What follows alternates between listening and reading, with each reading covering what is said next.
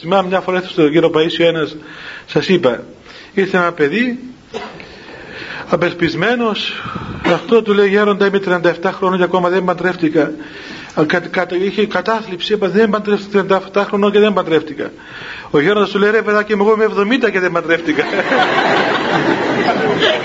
Κάποια υπομονή έχεις ακόμα. Τι γίνεται να κάνει αυτός, δεν πρέπει να αναπαύσει ο κόσμο όλο.